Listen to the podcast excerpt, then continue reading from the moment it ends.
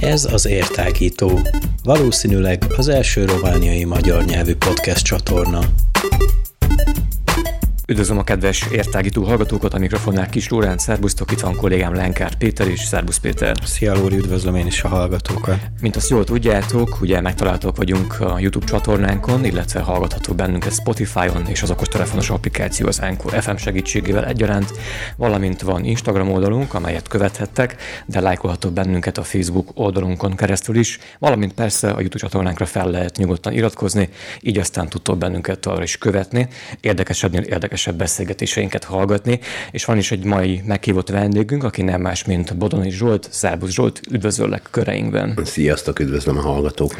Elmondanám azt a felütésként, hogy akkor ki is vagy te, amit mi tudunk legalábbis rólad, illetve hogy miért hívtunk meg erre a beszélgetésre. Ugye, ha én jól tudom, te, illetve hát nem ha jól tudom, hanem tudom jól, hogy te egy képzőművész ember vagy, te egy festő vagy, egy művész ember vagy, és jelenleg Nagyváradon élsz, hogyha jól tudom, családostul. Illetve annak idején te Budapesten jártál például egyetemre, és akkor erről is fogunk beszélgetni, illetve arról, hogy mi és hogyan történt 1997-ben, ugyanis abban az évben te és egy kisebb-nagyobb csapatod, vagy évfolyamtársaid, még egyetemistaként létrehoztatok Élesden egy művésztelepet, ami mai napig él, virul és működik, ha én jól tudom. Ugye, tehát ez az Élesdi Művésztelep is, annak sztoria lesz nagyjából, illetve akkor még kérdezősködünk a személyes dolgaidról is, hogyha nem zavar téged, persze. Jó, ne persze. Hát azt akkor mondjuk el így rögtön, hogy az egyik közös ismerősünk ajánlott be téged nekem, hogy beszélgessünk veled, mert egy érdekes figura vagy.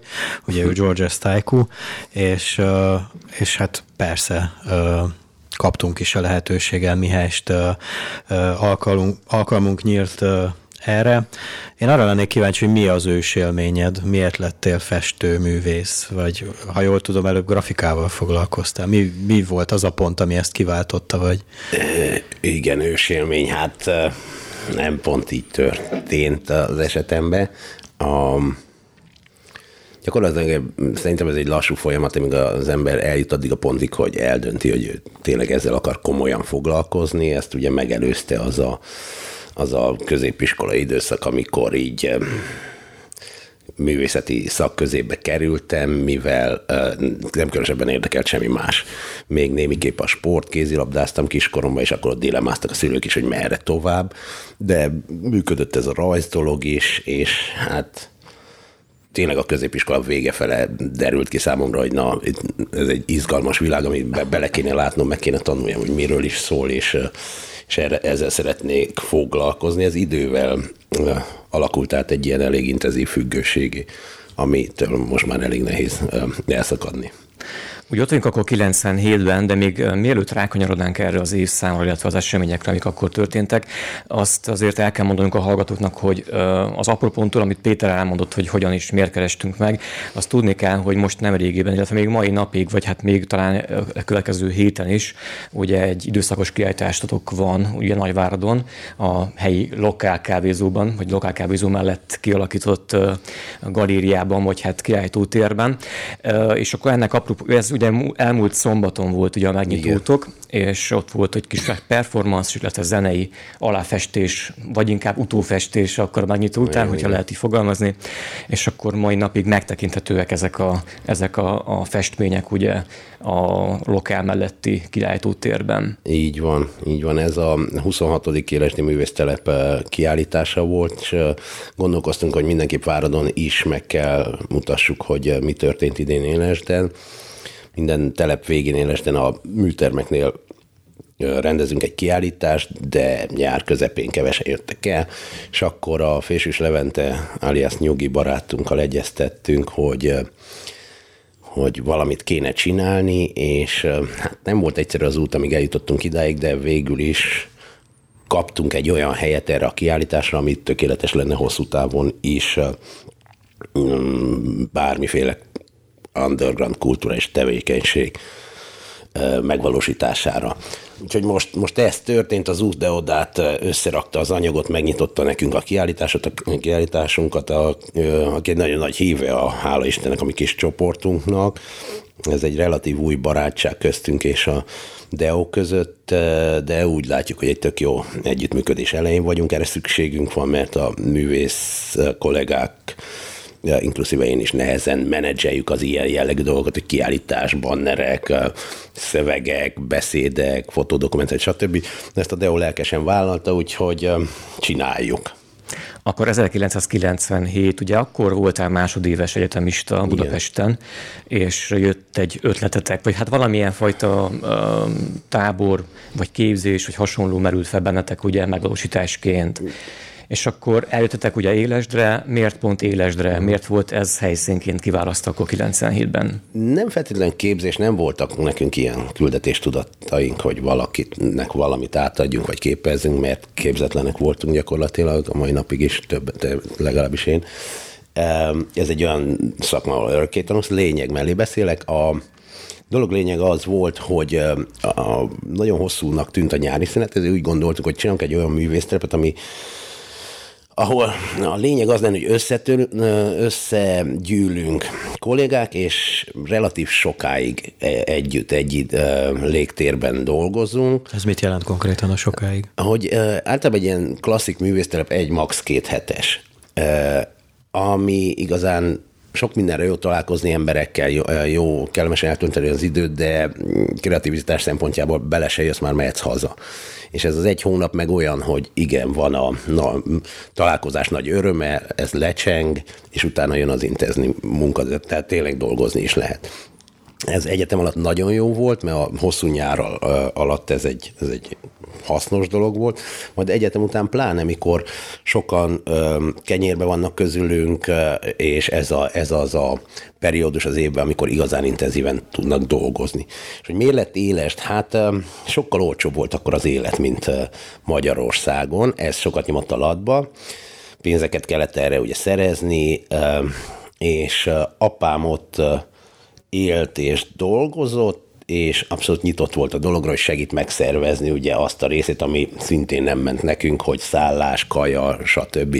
Műtermek, és ezeket ő biztosította nagy örömmel évtizedekig. Akkor magát a művésztelepet, ugye mai napig működik az Élesdi Művésztelep, tehát hogy évente kijártok, most is egy hónapot ott vagytok nyaranta. Ezt úgy képzeljük el, hogy van egy ilyen, olyan, mint egy ilyen amerikai hippi kolónia, vagy, tehát most ne értsd félre, nem akarok beskatujázni semmibe, de hogy hogyan képzel a hallgató ezt, hogy néz ki az a terület, hol ez vagytok konkrétan? Ezt úgy kell képzelni, mint a leggázabb kelet-európai kolónia, a éles, csodálatos kisváros olyan szempontból, hogy és már a hegyek között van, ugye, igazából némiképp szinte. Igen, viszont rettentesen ronda kisváros, és egy... Ezt a helyieknek nem. Kell egy egészséges önkritika, úgy gondolom, tehát ezt tisztán kell látni, hogy vannak szép részei, de alapvetően ahol mi vagyunk, dolgozunk egy elhagyatott, lepusztult liceumnak a melléképülete. Tehát az ember oda nem akar bemenni, de nekünk egy paradicsom, mert minden alkotónak egy osztályterem méretű külön terme van. Minden évben, amikor megérkezünk, megpróbáljuk megszerelni a vizet, villanyt, hogy némiképp tudjuk használni a helyiségeket, berendezünk egy konyhát, de az, hogy hatalmas tere van mindenkinek a munkára, az mindent fölülír, azt, hogy mivel vagyunk körbevéve. Természetesen Magyarországról jött kollégáknak ez egy egzotikum, nekünk, ittenieknek, hát nem egy ilyen wow érzésünk van, de izgi, hogy lólegel a patakmederbe, vagy a tömbházak között rohangál. Nekünk ez a klasszik megszokott, aha, jó van. Nagyon szeretik, nagyon élvezik, még inspirálja is őket, de nem ez a lényeg. Valamiért oda megyünk, és nem tudom 26 éve megfejteni, hogy miért. De akkor van valami millió, tehát van valami karizmája ennek a helynek, gondolom ezek szerint, tehát kell lennie valami. Valami kell legyen, de hogy a hely, vagy csak, hogy megszoktuk évek alatt. A lényeg az, hogy szeretünk egymással találkozni, nagyon örvendünk, hogy van ez, hihetetlen energiákat gerjeszt, de lehet, hogy mit csináljunk ezt egymással. Gondolom te állandó résztvevője vagy ennek a ennek a havi találkozónak, de kik és hányan szoktatok részt venni? Hát idén 15-en voltunk, nem szeretném felsorolni a névsort, a teljesség hiányát mellőzve, azért bántó lehet bárkire nézve. Ez kb. Így szokott lenni, hogy 12-15-20 volt, vagy 22-en is voltunk. Szintén eltér ez a dolog a többi művésztelepektől, ahol általában rotáció van, új embereket hívnak meg, vagy koncepcióra épül fel, tematikára, stb. Nálunk relatív fix a csapat, csak olyan változások vannak, amit az idő így szükségszerűvé tesz, hogy valaki elmarad, nem tud jönni, stb. Jön helyette más, fiatalabb generációk tagjai jöttek be, mert mi kezdünk kiöregedni. Tehát ennyi, de általában stabil a tagság. És akkor ez mondjuk azt jelenti, hogy 97 óta is megvannak ugyanazok a tagok szinte, mint akkor voltak, vagy? Hát abból a régi tagságból 3-4-en maradtunk, és a többiek szép lassan lecserélődtek. Érdekes volt olvasni rólatok azt, vagy hát én keresgéltem olyan információkat, olyan jellegűeket mondjuk akkor a művésztelepről, hogy hogyha az ember ilyesmikről hall, olvas, hogy akkor van egy ilyen csapat, van egy ilyen közösség, amelyik így működik, és lassan ugye szinte 30 éve fogtok így működni, hogyha igen. Meg lesztek még 2027-ben, ugye? Reméljük, igen. Tehát, hogy amikor hall az ember ilyen, mondjuk, hogy lehet tőleteket egyfajta mozgalomnak tekinteni? Hú, nem elemezzük magunkat, és jó, nincs is kitűzött célunk. De pont erre akarok kiukadni, hogy van-e valamilyen jellegű, volt-e kiáltványotok, vagy egy, úgymond egy arszpolitikátok közösen, vagy ez egy ilyen nagyon, nagyon ilyen underground, szubkulturális, képlékeny mozgalomnak. Akkor nem nevezzük mozgalomnak, bocsánat. Aha. Nincs ilyesmi, nincs is rá szükség. Vannak íratlan szabályok, mondjuk 2, amit be kell tartani, de be tudja. Ezeket elmondod, vagy nem publikus? Publikus, grotesz, de publikus. Például nem politizálunk. Ez egy nagyon fontos dolog, hogy azt a rothadást ne vigyük be abba az egy hónapba, ami a politikai szintéren történik. Nem nagy kérés, mert nagyon ritkán jut bárkinek is eszébe, de akkor ez egy íratlan szabály. A másik az, hogy mindenki azt csinál, amit akar, ez kötelező jellegű. Tehát, hogy nincs megkötés, nincs elvárás. Tehát kötelezően azt csinál, amit akar. Kötelezően nagyon jól hangzik. Amit akar. Tehát semmi ne legyen, semmi ne kösse meg az embereket, hanem ha nem akar dolgozni, hanem ha strandra akar menni, tegye meg. Nem gond. Tehát, hogy tudjuk, hogy miért, elmondja, hogy miért van az, úgy érzi jól magát, stb. Azt is meg lehet csinálni. Nem tud egy ember egy hónapig folyamatosan strandolni, úgyse. Tehát, na, szóval mindent lehet, és ez egy talán ez a legnagyobb erénye ennek, hogy elengedsz dolgokat. Te magad ugye festesz, festő vagy. A közösségetek... Túlnyomó rész. Igen. A közösségetek hogy néz ki, mondjuk, nem tudom, műfajilag, bár lehet, hogy hülyén fogalmazok, hogy műfajilag, de mondjuk vannak szobrászok, festők, nem tudom, akár írók közöttetek? Ez hogyan képzeljük el? Sajnos ennyire messzire nem tudtunk, vagy nem alakult úgy, hogy kilépjünk, hogy egyéb művészeti területről is hívjunk be embereket. Idén volt az első olyan tábor, amikor ugye Élesd mellett mondtam, hogy pokolian néz ki, ezért kivonulunk a atyám kis nyaralójához, az már tényleg a hegyek között van, a Hármas Patakon Pestes mellett, ahova viszont már hívtunk zenészeket. És ilyen egyestés, ilyen zenész, bemutató, akár DJ, de nem úgy kell elképzelni, például a Sztájku kolléga zenészek. Igen. Hogy elkezdtünk nyitni, vannak álmaink vannak, mert tervekről nem beszélünk, mert úgyse fog senki semmit tenni, hogy egy ilyen kisebb kulturális fesztivált ott abba a völgybe csináljunk, ahol egy kis színház, zene, ez az kiállítás megvalósítható legyen, nem tudom mikor, hogy jön össze, kéne egy ember, aki ezeket összefogja. És hogy festők, szobrászok, hát túlnyomó részt festők vannak a telepen, de ez a véletlen műve, hogy így alakult. Voltak szobrász meghívottjaink, nekik azért sokkal nehezebb, mert el kell hozni azokat a nehéz képeket, emelőket, karokat, stb., amivel hegesztőt, nem tudom, amivel ők dolgoznak. A festőnek ennél egy picivel könnyebb talán a helyzete, sok esetben néha nem. Akkor ezek szerint mondjuk a stílus is teljesen szerteágazó, gondolom. Igen, tehát a igen. Tehát nem tudom, van, aki mondjuk, lehet hülyeséget mondok megint, hogy mondjuk egy kicsit ilyen impresszionista jellegű, a másik mondjuk nem, vagy más műfajt követ, vagy stílust követ. Te például mit követsz? Impressionista már nincs, öreg lenne. Nincs.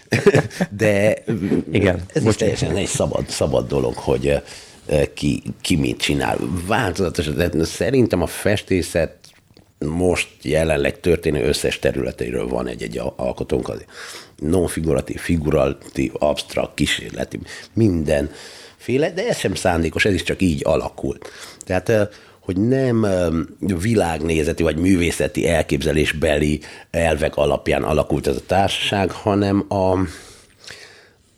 azt hiszem, hogy leginkább az emberanyag, hogy ki kivel tud együttműködni, jól lenni, ki akar találkozni. Tehát inkább valami ilyen elvek szerint. És te melyik stílust képviseled? Te hova sorolod magad? Vagy téged hova sorolnak? Igen. Már gondolom azért között is lehet különbség. Igen, hát én egy ilyen rossz balkáni hangulatú kelet-európai figuratív festészet műveltem egy jó ideig, és attól próbálok menekülni kevés sikerrel. Ugye akkor annyit elmondtál most, hogy hogyan néz ki, mennyire színes szertágazó a közösség ilyen értelemben, akkor ennek a kivonatát vagy lenyomatát láthatjuk a jelenlegi kiállításon is, ugye, ami Várdon megnyílt szombaton. Igen. Illetve akkor a következő kérdésem az, hogy ugye meséltél nekünk arról még mikrofonon kívül, hogy annak idején, vagy nem tudom, hogy már eleve egyesület megalakult-e 97-ben, vagy nem, de jelenleg ugye van egyesületi jogi viszony, vagy jogi státusza ugye a közösségnek, ennek a neve pedig a helyi értelemben, ha jól emlékszem, akkor most lapszoszom lett hirtelen, segíts ki kérlek szépen. A Magyarországi Egyesület az Élesdi Művésztelep Egyesület néven fut, amivel előteremtjük a tőkét a mindenéves művésztelep megvalósításához, és a Romániai az meg Műhely a határon. Műhely a határon, igen. A telep korábbi neve, tehát ezzel a névvel indítottunk, egy ottlik parafrázist kreáltunk, és hát ez a kettő egyesület rendeltetett arra, hogy életben, működésbe tartsa ezt a... Pont azért kérdezem az egyesületi kérdést, mert mesélted azt, hogy például mondjuk ez egy kezdőlépés a mostani kiállítás, például annak, hogy úgymond jobban aktívabbá tegyétek az itteni egyesületet, és akkor nagyobb, vagy megnőnek a perspektívikus képek, lehetőségek, mindenféle akár pályázati lehetőségeket tekintve, vagy olyan projektek, úgymond tervek kialakításában, amelyek akkor egyfajta ilyen stabil, akár váradi központot is létrehozhatnak általatok. Hát igen, ti hozzátok ezt létre, bocsánat. Ez az ez a hosszú távú terv, hogy a Lokállal és Nyugival együttműködve kezdjünk el egy olyan fogjunk bele egy olyan hely megvalósításába, ami szerintem hiánypótló lehet itt Nagyváradon, nem remélem összejön, mert amúgy nagy szavak ezek, hogy nem látom, hogy létezne az underground hely, ahol például az Élesdi Művésztelep be tud mutatkozni, egyéb fiatal művészek a mainstreamen kívül, vagy kívülebbről, ugyanígy zenébe, színház, irodalom. Legyen egy olyan hely, ahol nem csak érdekes, hogy egy kocsmával karöltve csináljuk, de a tulajnak is igénye van arra, hogy ez ne egy sima kocsma, ne egy romkocsma legyen, hanem tudjon annál többet is nyújtani. Hát ez a terv, lássuk, hogy merre megy, az itteni egyesületünk fogja remélhetőleg működtetni ezt, és meglátjuk, rengeteg munka áll előttünk, csak most fog körvonalazódni, hogy mi is lesz ebből. Én még picit visszakanyarodnék itt a művésztelepnek a működésére, abból a szempontból, hogy én mondjuk nem tartom magam művészembernek, de valamilyen szinten alkotok én is, hogy ott van egy hónap, amikor kell alkotni, vagy kéne alkotni valamit, hogy ez egy kicsit számomra picit összeférhetetlen, hogy lehet, hogy pont akkor nem jön ki az, ami máskor megjön. Így van, vagy jó, értem. Hogy szabad, igen. Értem, de hogy mennyire akkor jön ki mindenkiből a legjobb, vagy inkább ilyesmire lennék kíváncsi. Ez a 26 év, ez sok idő. Beszéltünk 25-ről, de 26 kronológikusan ugye volt egy Covid évünk, amit nagyon bántunk, hogy nem jött össze. Sok idő, és az a tapasztalatunk, hogy nem is az van, hogy nem jön össze esetleg a meló, hanem ami a legmeglepőbb, hogy az ember kiszakad a saját megszokott alkotási vagy élő közegéből, áthelyeződik egy teljesen más helyre egyéb kollégák közé, és így megváltozik sokszor az, amit nagyon biztosan tudod, hogy ez így lesz, hogy erre haladok. Mert érik az impulzusok a kollégáktól, beszélgetések vannak, stb. És nagyon sok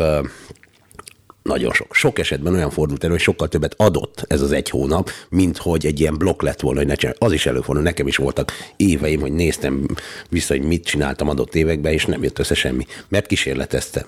valaminek a hatására kísérleteztem, tök jó, hogy kísérleteztem, a végeredmény nem volt jó, de ezt is meg kell lépni, és ezáltal is előre haladunk, úgy gondolom én a hibák által is. És ezen kívül hova jársz inspirálódni, vagy mik azok a platformok, amikkel fel tudsz töltődni akár? Igen, nekem van egy ilyen függőségem, ahol töltődni szoktam, ezek, és pedig az ilyen biennálik, meg művészeti vásárok. És a biennálik ugye azok a kanonizált dolgok. Én a művészeti vásárokat sem tartom ennél alacsonyabb rendű dolgoknak, mert érthetően ezek a művészeti galériák azért találkoznak, hogy össze vannak gyűjtve a világ legjobb gyűjtői, és minden galériás a legjobb dolgát akarja megmutatni ezeknek a gyűjtőknek, a legújabbat, a legfrissebbet, stb.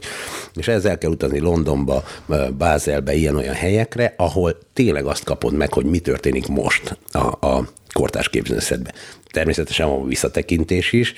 De hát ezek azok a források, amik igazán inspirálnak, de ugye most itt egy hete jöttünk vissza, 5 napja Velencéből, a Biennáliról, hát az is egy kitűnő dolog azt látni.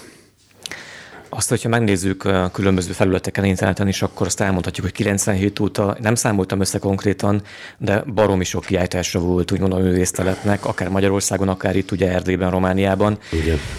Tehát én nem számoltam össze, tehát lehet, hogy jobban tudod ezt, de szerintem 20 körül legalább megvan ennek a száma. Biztos, még több is.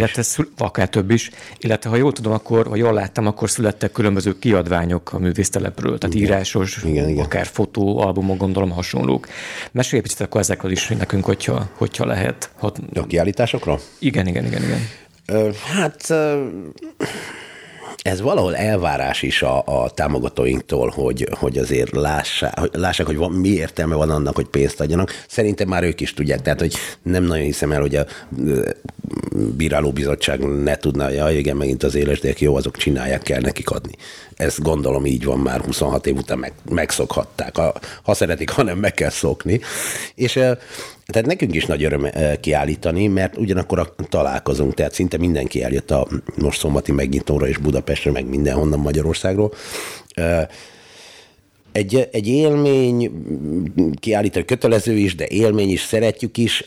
Nem nagyon vagyunk jó szervezők, tehát önmenedzselésben sántikálunk, ezért lesz jó nekünk a DEO, ahogy már említettem, hogy szia DEO, mindent csinálnod kell, üzenet. Lesz most Gödöllőn egy kiállításunk, amit szervezünk. Nagyon szeretném, de ez még tárgyalások vannak, hogy Szentgyörgyön is legyen a jövő évben. Jövő már április Gödöllő, az biztos. És még Budapesten is van egy lehetőség. És hát közelik a 30-as, addig már szeretnénk egy olyan nagyobb dobást, mint a Modem Debrecenbe, vagy esetleg a Műcsarnok. Műcsarnokban volt már egy 20 éves talán, igen, Ers Múzeumban 10 éves, tehát szerencsésen alakult, hogy ezekre mindig akadt egy ember, egy művészettörténész, aki azt mondta, hogy ezt megcsinálja nekünk, és bemutatja, hogy mi csak bízunk benne, hogy a 30-asra is lesz. Látsz-e mondjuk fantáziát abban, ugye most jelenleg azt nem mondtuk el, de itt vagyunk, hogy a nagyváradi Partium Keresztény Egyetemnek a művészeti tanszékén, hogy látsz-e mondjuk abban fantáziát, hogy mondjuk együttműködtök akkor majd hosszabb távon az egyetemmel, a diákokkal, a művészekkel, hogyha mondjuk beindul jobban az a váradi vonal? Vagy már van-e mondjuk ilyen kapcsolat? Hát feleségedet nem említeném, de lehet. De akár lehet igen. Van, abszolút, már elkezdtünk erről beszélni meg a pandémia előtt, hogy lehetne, mint lehetne közösen gondolkozni, tervezni, Élesden, akár műteremház, stb. Ez a pandémia az nagyon nagy akadály volt a művészeti világban is. Lelassultak a dolgok, viszont ezzel a helyen, amit csinálunk, ezzel a kiállító helyen, igen, van egy olyan tervünk, hogy az ifjú titánokat is bemutassuk, egy ilyen, mint egy megérdemelt dolog, hogy a legjobbakat válogassuk össze az állami egyetemről, akár a Partiumi Egyetemről.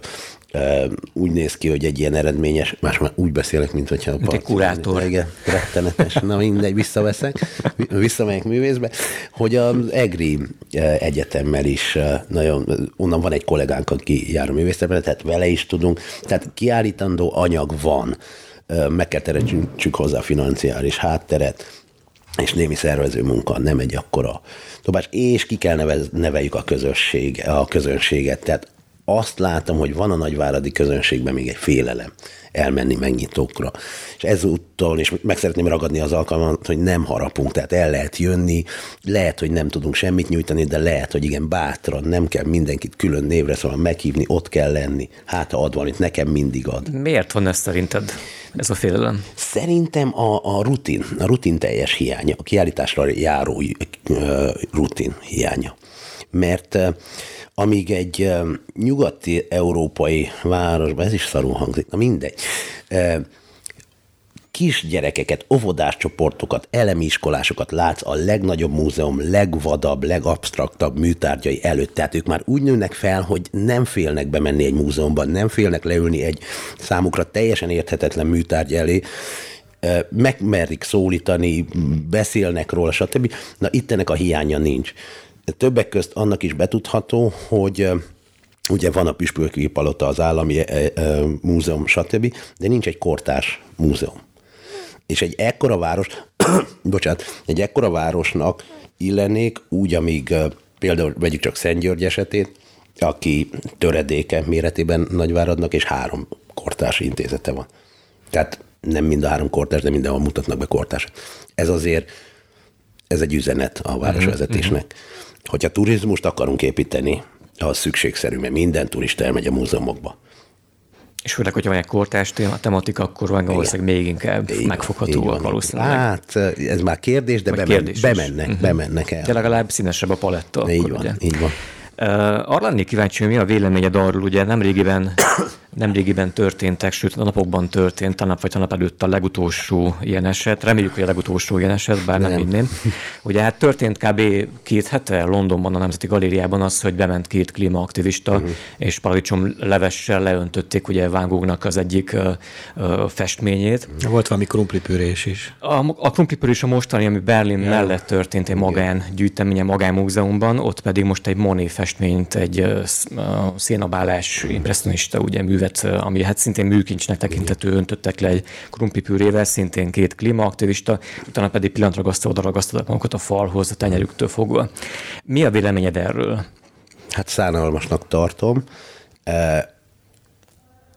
Utána néztem, hogy mi van mögötte, mert annyira felháborító, hogy olyan dolgot megértettem, mindig is megértettem a klímaaktivisták céljait, igazuk van tényleg. Kezdem elveszíteni a hitem abba, hogy ez az eszköztár, amit ők használnak, az okés. De már ilyen teóriákat is lehet olvasni minőségebb hírportálokon, hogy gyakorlatilag ezeket, nem tudom, hogy igaz, nem én állítom, csak a teóriát elmondom, ezeket komoly média guruk állítják össze, hogy ezt kell csinálni, hogy a kényelmi zónából ki tud mozdítani nem a népet, hanem pont azokat, akiket ez zavarja. Mert hogy azok vannak egy kicsit túlnyúlva, hátradőlve, és azt mondják, hogy jó, persze klímáznak a gyerekek, oké. De ezt el tudom fogadni addig a pillanatig, amíg nem azt látjuk, és pont a tegnap éjjel beszélgettünk erről a haverekkel, hogy iszonyú hibás az üzenet az elkövetkezendő generációknak. Tehát az az üzenet, hogy minden, ami nem egy olyan emberi tevékenység, ami csak a megélhetés, pénzkeresés és habzsolásról szól, azt bárhogy lehet kezelni, amit nevezünk művészetnek, aminek nincs feltétlenül anyagi célja, csak egy ilyen... Tehát egy absztrakt, tehát egy valami elvonuló dolog. Ez vitte előre a világunkat. Most akkor tényleg ilyen szinten gyerekek, vagy fiatalok el kell higgyék, el kell fogadják, hogy azzal ők bármit kezdhetnek így, tehát nulla tisztelet ez iránt. Ez a része felháborít. Úgyhogy, ebben nem menjünk bele, mert tényleg elpattan az agyam. Azért mondjuk viszont ahhoz, hogyha veled a te műveddel történne mondjuk egy ilyen dolog, és mondjuk nem lenne, ugye hát, ha jól vagyok értesül egyébként, mind a Van Gogh, mind a Monet festmény egyébként védve volt, tehát hogy üveglap mögött voltak a festmények, tehát elvileg nem sérültek meg. Van, ami sérült. Volt, ami sérült igen, most nem tudom pontosan melyik melóra, de ráragasztották magukat pillantragasztóval, és az sérült. Azt állítják, hogy majdnem minden mű nem sérült. Nincs joga. De így is gázos, persze. Egy alkotást senkinek megalázni, mert az nem azért készült, hogy ártson, nem az ózójukat tágítja. Tehát, hogy az alkotó, az általában, sőt, nagyon sok esetben vállalja azt, hogy nem azt az utat fogja járni, ami a könnyebb, hanem azt, ami hite szerint mennie kell. Ez sokszor kurva nehéz. És ezek a gyerekek, ezt nem... Tehát ez az üzenet része, ez elsikkad a történetbe, és ez a felháborító az egészben. Tehát ezért nem tetszik nekem, de ezt akarták elérni. Viszont azt mondom, hogy kontraproduktív, mert akkor azt mondom, hogy valami baj van az aktivistákkal is, vagy mögöttük, akik állnak és tanítják őket aktivizálódni, rossz irányba mennek. Menjünk inkább új irányba.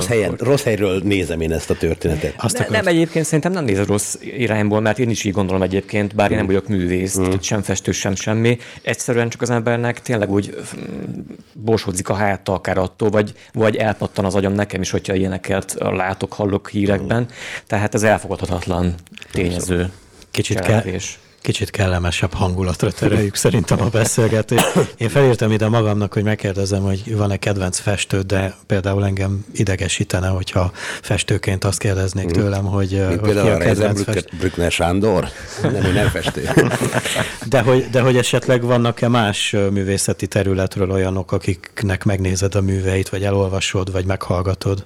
Igen, mondom, ezek a levegővétel utazásaimban, amikor kimegy külföldre, akkor mindig ezeket vadászom, hogy igen, lássak olyat, aki még meg tud lepni, mert nagyon régóta figyelem ezt, követem, igyekszem mindenről tudni, ami történik, lehetetlen, de legalább amit lehet, azt megnézem, és persze találok zseniális alkotókat mindig. Tehát ez, de mondjál neveket.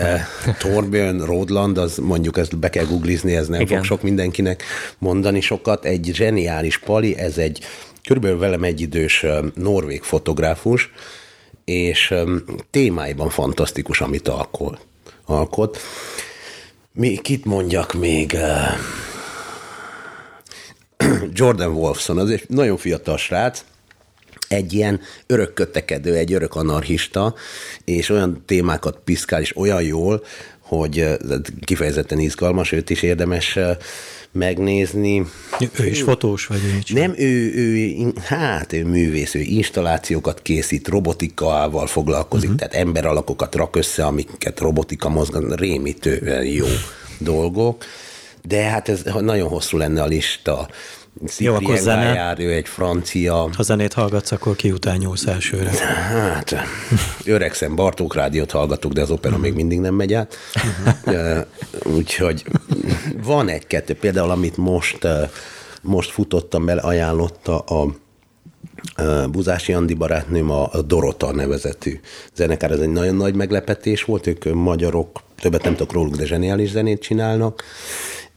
Colin Stetson, szaxofon világbajnok, ilyeneket, de úgy hallgatni nem szoktam, olyan próbálok hallgatni, ami kizárja a lakásból a többi zajt, és nem feltétlenül zavar, miközben dolgozok, és egész nap a műteremben vagyok, kénytelen vagyok ezt csinálni. Ahogy néz ki Bodoni Zsolt otthona? Egy nagy műterem az egész? Nem, egy nagy kupleráj, a feleségem legnagyobb örömére. Tehát a földszint és az emelet fele a család, én nappali hálószoba, meg az állatoké, mint egy klasszikus ház, és akkor ott az emeleten van egy nagy műtermem, hogy ne is legyek távol, és tudjak elmenekülni bármikor az ilyen dolgok elől. Hát akkor én azt kell neked, hogy azért nem mennek, hogy annyira messzire, legalábbis a közeljövőn biztos ne, hiszen várunk még akkor rólatok, illetve a művésztelepről is egyéb információkat, meg akciókat lényegében. Reméljük, hogy lesz még akár Váradon is akkor ennek folyamánya, hogy lesz még máskor is kiállításotok, akár a lokál melletti térben, akár máshol, ahol kaptok majd teret és helyet.